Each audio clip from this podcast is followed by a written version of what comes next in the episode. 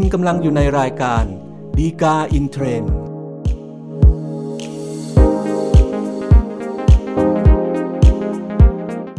สวัสดีครับท่านผู้ชมท่านฟังทุกท่านนะครับพบกันอีกครั้งในการดีกา InTrend นะครับรายการที่นำสาระที่น่าสนใจเกี่ยวกับคำพิพากษาศาลฎีกาจัดทำโดยกองสารนิติและประชาสัมพันธ์สำนักงานสายวิธรรมนะครับอย่าลืมนะครับถ้าเกิดท่านต้องการติดตามสาระจากเราอย่างทันท่วงทีนะครับกดไลค์ follow ติดตามหรือ subscribe นะครับแล้วแต่ว่าท่านรับชมหรือรับฟังเนี่ยทางช่องทางไหนนะครับสำหรับประเด็นที่น่าสนใจที่เรานำมาพูดคุยกันในตอนนี้นะครับก็เป็นเรื่องของเกี่ยวกับการครอบครองปรปักษ์นะครับซึ่งเป็นที่เราทราบๆกันนะครับเรื่องของการครอบครองปรปักษ์เนี่ยเป็นกลไกหรือวิธีการหนึ่งนะครับที่กฎหมายเนี่ยให้ไว้สำหรับเปิดโอกาสให้บุคคลหนึ่งนะครับจะมีสิทธิ์ได้กรรมสิทธิ์ในที่ดินของบุคคลอื่นนะครับแต่ว่าบางครั้งก็จะกระทบกระทั่งกับสิทธิ์ของบุคคลอื่นเหมือนกันนะครับก็อาจจะทำให้เกิดปัญหาว่าถ้าเกิดมีอีกบุคคลหนึ่งที่ขวนขวายได้กรรมสิทธิ์หรือได้สิทธิ์มาเนี่ยนะครับสิทธิ์ของใครเนี่ยจะดีกว่ากันนะครับสำหรับประเด็นที่เราจะพูดคุยกันโดยเฉพาะนะครับก็จะเป็นกรณีที่ว่าถ้าเกิดมีผู้ครอบครองปรปักษ์ที่ดินของบุคคลอื่นนะครับ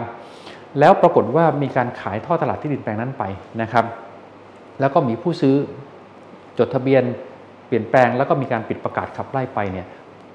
คนที่ครอบครองปรปักษ์ที่ดินแปลงนั้นต่อมาจนครบสิบปีเนี่ยนะครับจะมีโอกาสได้กรรมสิทธิ์ในที่ดินแปลงนั้นไปหรือไม่อย่างไรนะครับ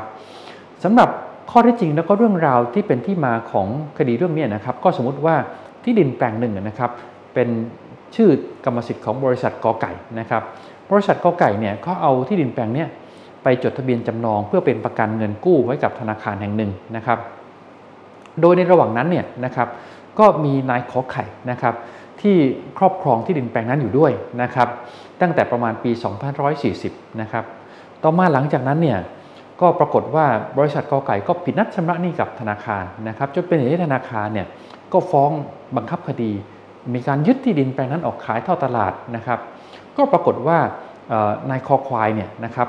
มาซื้อที่ดินแปลงนั้นได้เมื่อปีสองพันห้าร้อยห้าสิบเอ็ดนะครับแล้วต่อมาเนี่ยสักประมาณปีสองพันห้าร้อยห้าสิบสี่นะครับนายคอควายก็นำเจ้าพนักงานมาครับพอดีนะครับไปปิดประกาศขับไล่บุคคลที่อาศัยอยู่ในที่ดินแปลงพิพาทที่ว่านะครับแล้วก็เรื่องก็ดำเนินต่อมาครับจนปีสองพันห้าร้อยหกสิบสองนะครับนายขอไข่นะครับก็ได้มายื่นคำร้องต่อศาลนะครับขอให้ศาลเนี่ยแสดงกรรมสิทธิ์ว่าตนเองเนี่ยเป็นผู้ที่มีกรรมสิทธิ์ในที่ดินแปลงพิพาทเนี่ยนะครับโดยการครอบครองปรปักษ์ก็เลยเป็นที่มาของคดีเรื่องนี้นะครับซึ่งถ้าเกิดเราสังเกตดูระยะเวลาแล้วก็ข้อเท็จจริงที่เกิดขึ้นนะครับการครอบครองของนายขอไข่ที่ว่านะครับคงแบ่งเป็นสองช่วงก็คือช่วงก่อนที่มีการขายทอดตลาดกับช่วงหลังการขายทอดตลาดนะครับอันนี้เรามาดูกันเป็นช่วงๆแล้วกันนะครับ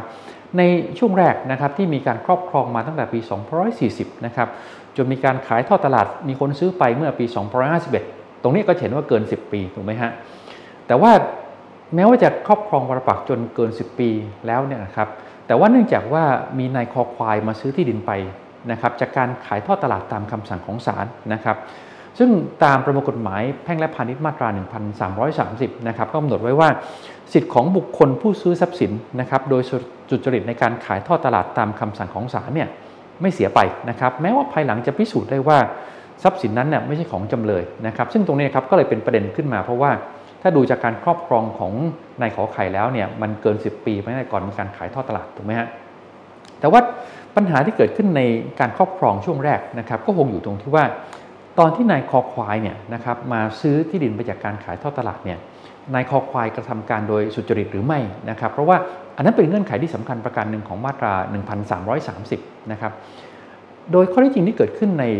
คดีเรื่องนี้นะครับคือตอนก่อนที่มีการไปซื้อในการขายทอดตลาดเนี่ยนายคอควายก็มีการไปสำรวจตรวจสอบที่ดินที่มีการขายทอดตลาดอยู่ด้วยนะครับก็เห็นว่ามีการที่มีบุคคลอื่นเนี่ยเข้าไปพักอาศัยเข้าไปอยู่ในที่ดินแปลงที่พิพาทเนี่ยนะครับแต่ว่าแม้ว่าจะเห็นข้อเท็จจริงตรงนี้นะครับว่ามีคนพักอาศัยอยู่ในที่ดินแปลงเนี่ยนะครับแต่ว่ามันคงยังไม่สามารถถือได้ว่าการที่รู้ข้อเท็จจริงเนี่ยนะครับจะทำให้นายคอควายเนี่ย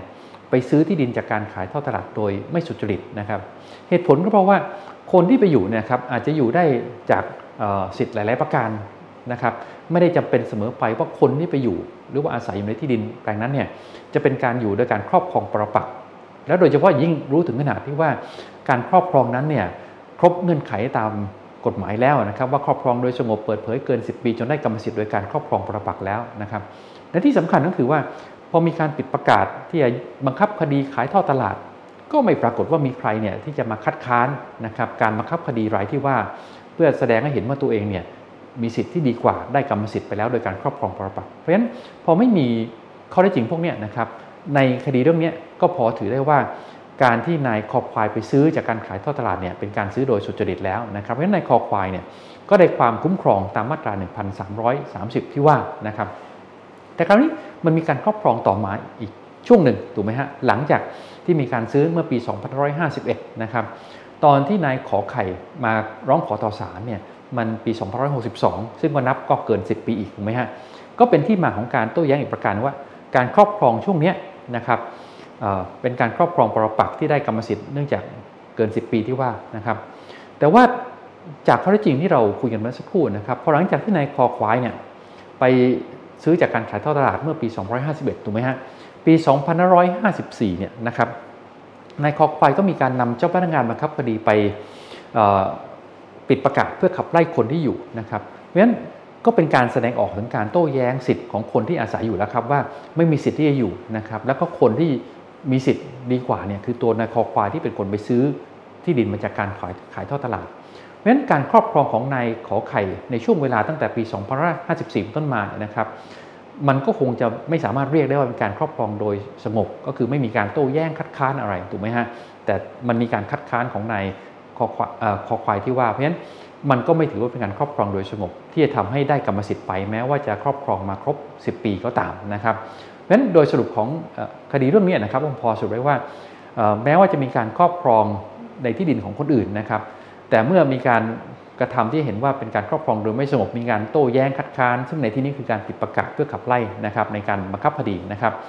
การครอบครองตรงนั้นเนี่ยก็คงไม่สามารถที่จะถือเป็นการครอบครองปรปักษ์ที่ทำให้ได้กรรมสิทธิ์ไปได้นะครับแม้ว่าจะครอบครองมานานเกินกว่าสิบปีก็ตามนะครับ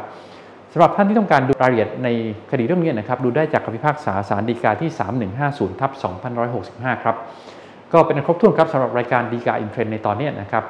สำหรับท่านที่ต้องการติดตามสาระจากเราอย่างทันท่วงทีนะครับอย่าลืมนะครับกดติดตามและกด ซับสไครบ์ ไว้นะครับเพื่อที่ว่าเวลามีการอัปโหลดตอนใหม่ๆท่านจะแจ้งอย่างรวดเร็วนะครับพบกันใหม่ในตอนหน้าครับซึ่งเราคงพยายามสรรหาสาระดีๆที่น่าสนใจเกี่ยวกับคำพิพากษาศาลฎีกามานำเสนอสู่ท่านผู้ชมท่านผู้ฟังทุกท่านเช่นเคยครับสวัสดีครับ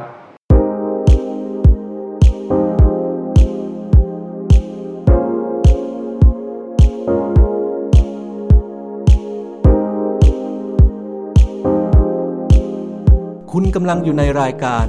ฎีกา InTrend